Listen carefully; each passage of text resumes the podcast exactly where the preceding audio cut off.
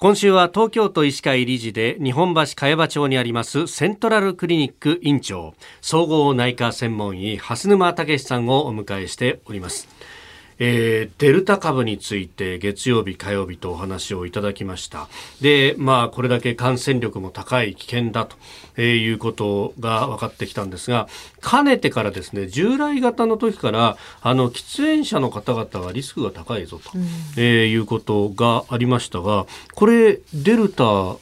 が来て、どうなってますか？いや、実はこのデルタのですね、はい、タバコの関係っていうのはまだはっきりした論文は出てないんですよね。ただ一般的なことを言うと、昔から新型コロナウイルス感染症は喫煙者および元喫煙者で、まあ、重症化しやすい感染しやすいというのは一定の事実であると我々は受け止めております。やっぱりそうするとリスクの高い方にこう分類されることになりますか、はい、でタバコをずっと吸ってる方はですね、はい、あの自分で気が付かないうちに COPD という。COPD あの肺が徐々に壊れる病気で慢性閉塞性肺疾患というふうに略すんですけど、はい、そういうものも知らないうちに合併している可能性がありますのでそういう方が新型コロナウイルスに感染すると、はい、もちろんより重症化しやすい。あもともと肺の機能弱っている中で感染をするということになる、はい、ですね。あのちなみになんですが今タバコ吸ってらっしゃる方なんか街中で見てるとだんだん減ってきてるのかなというようにも肌感覚として思うんですけれどもデータとしてはどうなんですか、はい、実際にですね我が国の成人の喫煙率はここ10年ぐらい年々ずっと減少傾向にあります。厚生労働省国民健康栄養調査っていうですね、はい、調査があって、うんうん、それによると令和元年のデータは全体で16.7%、成人の喫煙率がですね。全体で2割いないんですねそうなんです。2割いないんです。男性だと27.1%女性は7.6%毎年減ってます。そうするとだいぶ環境ってものは変わってきてるんですね。はい。ただ残念ながら、はい、あの新型コロナで巣ごもりが増えてますよね。ええー、巣ごもりが増えて家庭内の受動喫煙が増えているという。あそうなんですそういう心配があります。